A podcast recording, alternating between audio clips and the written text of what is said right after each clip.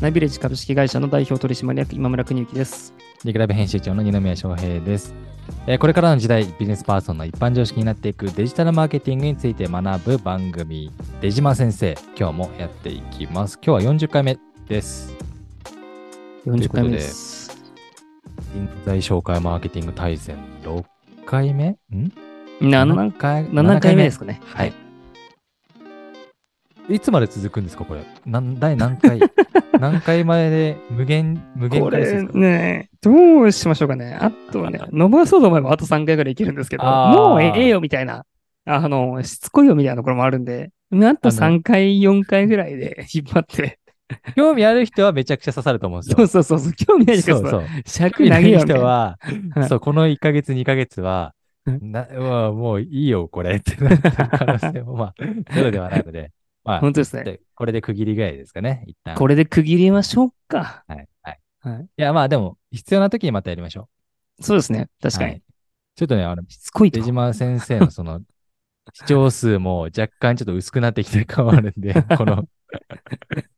あ、ちょっとニーズがあるところをね、またやっていきましょ確かに。う。はい。間違いない。っていうことで、人材紹介マーケティング大全、面談率を引き上げようですね。はいということで、お願いいたします。そうですね。あの、面談率を引き上げようっていうところが、あの、もうマーケティングの域を超えた今回内容になっちゃっていて、あの、非常に申し上げづらい点ではあるんですけども、 あの、まあ、このビジネスにおいて登録者を獲得してから実際に転転職面談を実施するまでのぶどまりというのが、あの、かなり重要な KPI となっております。うんうんまずそもそも、まあ、障害業において登録は何を指すかというのが個人情報を入力していることを指しておりまして、いわゆる名前を記入したり、電話番号を記入したり、メールアドレスを記入したりというのが登録をしたという行為になり、登録をするとその後で電話なりメールなりが、あの、人材エージェントから届いてです。転職面談しませんかみたういな。ん日時はこの日はいかがでしょうかみたいな。はい、わかりました。では来週の火曜日の10時からお願いします。で言って、実際にその火曜日の10時になって面談をする。これが面談をしたという行為なんですが、まあ、登録をしてフォームを入れた瞬間から実際にこう1対1で、あ、はじめましてって面談するまでのぶどまりのことを、えーうん面談率と言っておりまして、うん。これがですね、エージェントによってすごく大きな差が出てしまいますと。どのぐらい差が出るのというと、一番低い会社で15%ぐらいしか面談できてうない。ん、一番高い会社でも40%ぐらいしかできてない。はいはいなんで50%まず面談をするってのはできないんですよ。うん結構まあ意外な数字と言いますか、ユーザー自身が自分で転職相談したいって言ってるのに、えー10人に3人ぐらいしか平均的にはその面談を実現できないとはいいう形になっています。はいうんでこの面談できない理由っていうのが、まあ、様々な理由がありまして、まあどんな理由があるかというと、まあ、ほそもそも実は本人にあまり意欲がなかったみたいなケースもあれば、うんうんえっと、同時にいろんな会社に登録しちゃうせいで、えー先に電話来た方を優先して、3回目に電話来たらいいや、みたいになっちゃってるとか、、勇気を出して登録したのであれが、土日に登録をしたら、月曜日に抱えてきて電話が、うんうんで月曜日はあの仕事中なんで出ないと。で、夜19時ぐらいに仕事終わって折り返したら、今度は向こうが出ないと。みたいな感じで、ニッチもサッチも言ってられても、もうええわもうみたいな感じになって、離脱するみたいな、たいえー理由で、そもそも面談が実現しなかったりとかしますと。で、この面談率っていうような表現を、ぶどまりのことを指し示してるんですが、この面談率をどう、いかにまあ向上していくかというところを、今回、うんこの紹介マーケティング大全で事細かに説明しているような状態となっています。なるほど。で、まあ、あの、非常にマーケティングのとところと近いんですが、まず最初に、あの、フォームに関してでして、あの、登録するランディングページの中に、どういうようなフォームを設計するかというのが、名前、電話、あのメールアドレスだよみたいなものもあれば、LINE を入れるタイプもいて、ああ、はいはいはい。 LINE でこの QR コードをスキャンお願いしますみたいはい。な。このマーケティング大全で説明しているのは、LINE は絶対やめてくれみたいなことを説明しておりまして。おお。近年そうなんで LINE、すかそうですね、LINE の方がいいみたいなのが広まって、えー LINE を入れるとですね、確かに登録単価がどんどん下がっていってですね、うん。あの、いいんですけど、面談移行率がむちゃくちゃ悪いんですよ。あ、そうなんですか。ライトに登録できるがゆえに、自分の個人情報を登録せずに LINE 登録しちゃうんで、あちょっと覗こうみたいなユーザーがめちゃくちゃ大きいんですよね。あ。はいはいはいはい。なんで、それの中で、後で、こう、あすみません、名前教えてくれますか、電話番号教えてくれますか、聞くようなな流れになるんですけど、ううんん、いややっぱいいや、みたいうんうんうん感じで離脱すると。で、それを追っかけていくコストもまたかかるんで、なるほどね。追っかけるコストを考えると最初からもう全部入れてでも相談したいっていう状態の人を集めとか、やっぱ効率的だよねっていうような、んうんランディングページのコンバージョンポイントをそもそも LINE ではなくフォームにしろっていうのがまあ1点目で、うんうんうんフォームって言われてるのも、いわゆるこう、なこの4つの行に入れてくださいというよりは、ステップフォームですね。うん3分の1記入しました。3分の2記なるほど入しました。みたいな。うんうんこのスライドでどんどん3分1、3分、3分3っはいはてい回答率が進んでいくフォーうんムうをんステップフォームと呼ぶんですがはい、そのステップフォーム形式がチャットボットフォームと呼ばれているよううんうな、んうんボワン、あなたの名前を教えてください。はいヒュワって Q ができて、名前を打ち込んだらうん、ありがとうございますと。またボワンってできて、うんうん続きまして、あなたの希望勤務地を書き3点かお追いください。関東、関西、その他、ボアンみたいうんはいはいな。なんで選ばせる系の、えーチャットボットフォームがいいというのと、うんうんえー次に3点目のサンクスページで、えっ、と、登録ありがとうございました。ご連絡します。みたいなページが多いんですが、そういうのではなくて、登録ありがとうございます。続いて下記の質問にお答えください。みたいな、あの、はいさらにまた、あれ今登録したと思ったのにまだ質問されるぞみたいなうん設計にして希望日時を入れさせると。はい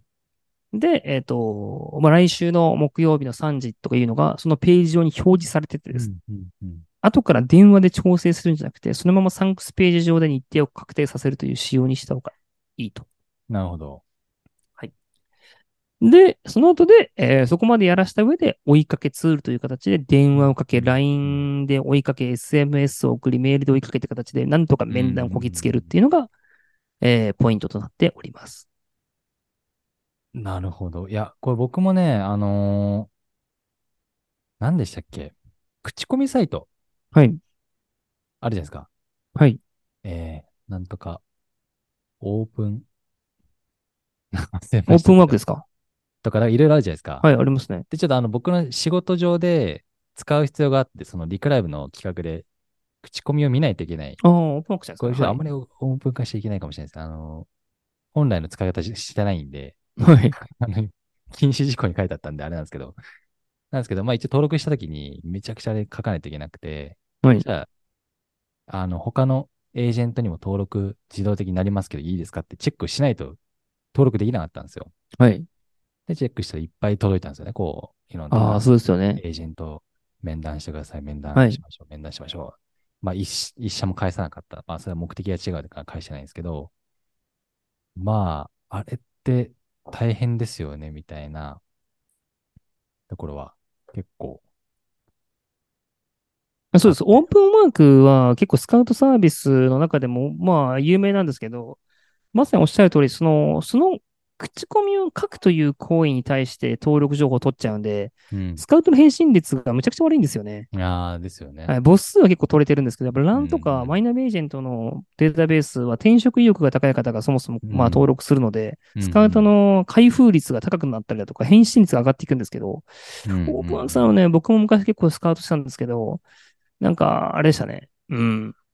んやっぱ、、つ疲れてもあう、はい、効果が悪くて撤退しちゃいましたね。なるほど。で、あれですよね、その、そもそも、やっぱそう、そうですよね、その、意欲があるかどうかの。層が違うんです。おっしゃる通そりうで。ですすよね。意欲がやっぱり、登録するときの意欲が違うんで。うと、んいうところが、ちょっとマーク、まあ入り入りのフォーム系のところのご説明でして。はい。で、あとは、まあ、まあ、出島先生で話すべきポイントですとですね、うん、結構リソースの獲得みたいなところが、この仕事では結構ポイントになっていて、はいはい。あのーこのビジネス結構夜間と土日に登録する人が異常に多くてですね、あなんですけど、やっぱりこう、正社員が平日にキャリア面談するせいで、カスタマーサポートのチームをその時間帯に採用配置しがちなんですが、あ、はい。実際に効果するのはやっぱ19時から23時と、それから土日にすぐレスできるかっていうところがあって、そこの人を採用すべきなんですが、採用したら誰か正社員が監督しなくちゃいけないんで、その人はどうなるんだみたいな、そこが結構どん詰まるところが大きいいんですけども、。まあ、でも採用しないと効果はやっぱ下がっちゃうのは事実なんで、なんとか採用してその配置してあげて、土日対応できる状態を作るっていうのが、この面談率向上の目的で一番重要となっております。なるほどね。え、まあ、深夜かつ土日にそう出ですね勤できる人うん。を採用しないといけないわけですね。もう、最近リモートが増えたんで、リモートでやってくださいはいはいみたいな感じになりますね。なるほど。え、それって社員じゃなくて、こう、は、パートワーク。ほとんどパートですよ。はいはい。うーん、なるほどね。大体正社員1人、パート2人とか、そういうフォーメーションがいいですね。ね。これ今二つ目ですかね。そうです。一応、はいで、3つ目が、あの、はいまあ、リーダーみたいなところで、はい。あの、この CS っていうのが、どうしてもこうカスタマーセンターとかコールセンターみたいな意味合いが強いのうで、ーんまあホスピタリティの高い人材が採用されがちなんですが、この CS リーダーだけは、あの経営陣への毎週の発表を必ずできる人じゃなくちゃいけなくてですねうー、んなんで面談の設置率がこんな低いんだっていうようなのを言われたときに、ここが、この数字が下がっているからです。なので、じ次週このアクションを取りますっていうふうに説明できる人うん人が必要なんですけど、はい。あの、そういった人材をこの部門は採用しない傾向がむちゃくちゃ強いので、うん。まあ、そうですね。優しい電話が上手なおばさまを採用するケースが圧倒的に多いですね。なるほど。それによってズレが大きくなって、マーケター、マーケティングチームの責任者が見ろみたいな、CS も見ろとか言われるんですけど、ちょっと感覚が違うんで、はいはい。より営業的なんですよね、まあ、この CS チームっていうのは。んうんなかなかそこに対してのその相性が合わずして CS の数字がなかなか上がってこないっていう問題が起きがちなので、CS のリーダーは非常にビジネスドライブな人を取るべきだというところを最後書いております。この3点ですね。なるほど。い、や、非常に分かりやすい3点。あの、やっぱ面談率って、まあ今さっき最大でも40%ぐらいって言ってましたけど、どれ、それ以上上がんないわけですもんね、基本的にスカウトなら70 70%ぐらいいきます、あー最なるほ大どで。スカウト以外のが異常に低いはいはい。ですね。一番低いのはインディーと TikTok だと思ってますかね。あーまあやっぱ意欲ですね。そうな問題ですね。そこはそうですね。うんうん。まあ今すぐそうじゃないんですよね、多分そういうところは。そうです覗いてみね。たいそうですよね。そういう自分の、多分市場、例えば、ありますね、市場、年収、あなたの年収、あれしますよとか、はい。しますよみたいな。まあ、いろんな広告がありますけれども。なるほど。参入障壁、あ、参入っていうか、この面談、あ、ごめんなさい、なんでもないです。大丈夫 です。はい。今日ね、あの4、4つ収録してたんですけど、ちょっと頭がもう僕は、どれがどれだかみたいな。もうそうですね、 さっきの話をなんか勝手に今頭に出ちゃいました。ということ ではい。以上となります。はい、ということで、ありがとうございました。また来月ですかね、収録は。そうですね。はい。ということで、あのーお楽しみにお待ちいただければなと思います。今日はありがとうございました。ありがとうございました。えーこのポッドキャストは金曜日に毎週、えー配信されています。次回もどうぞよろしくお願いいたします。よろしくお願いします。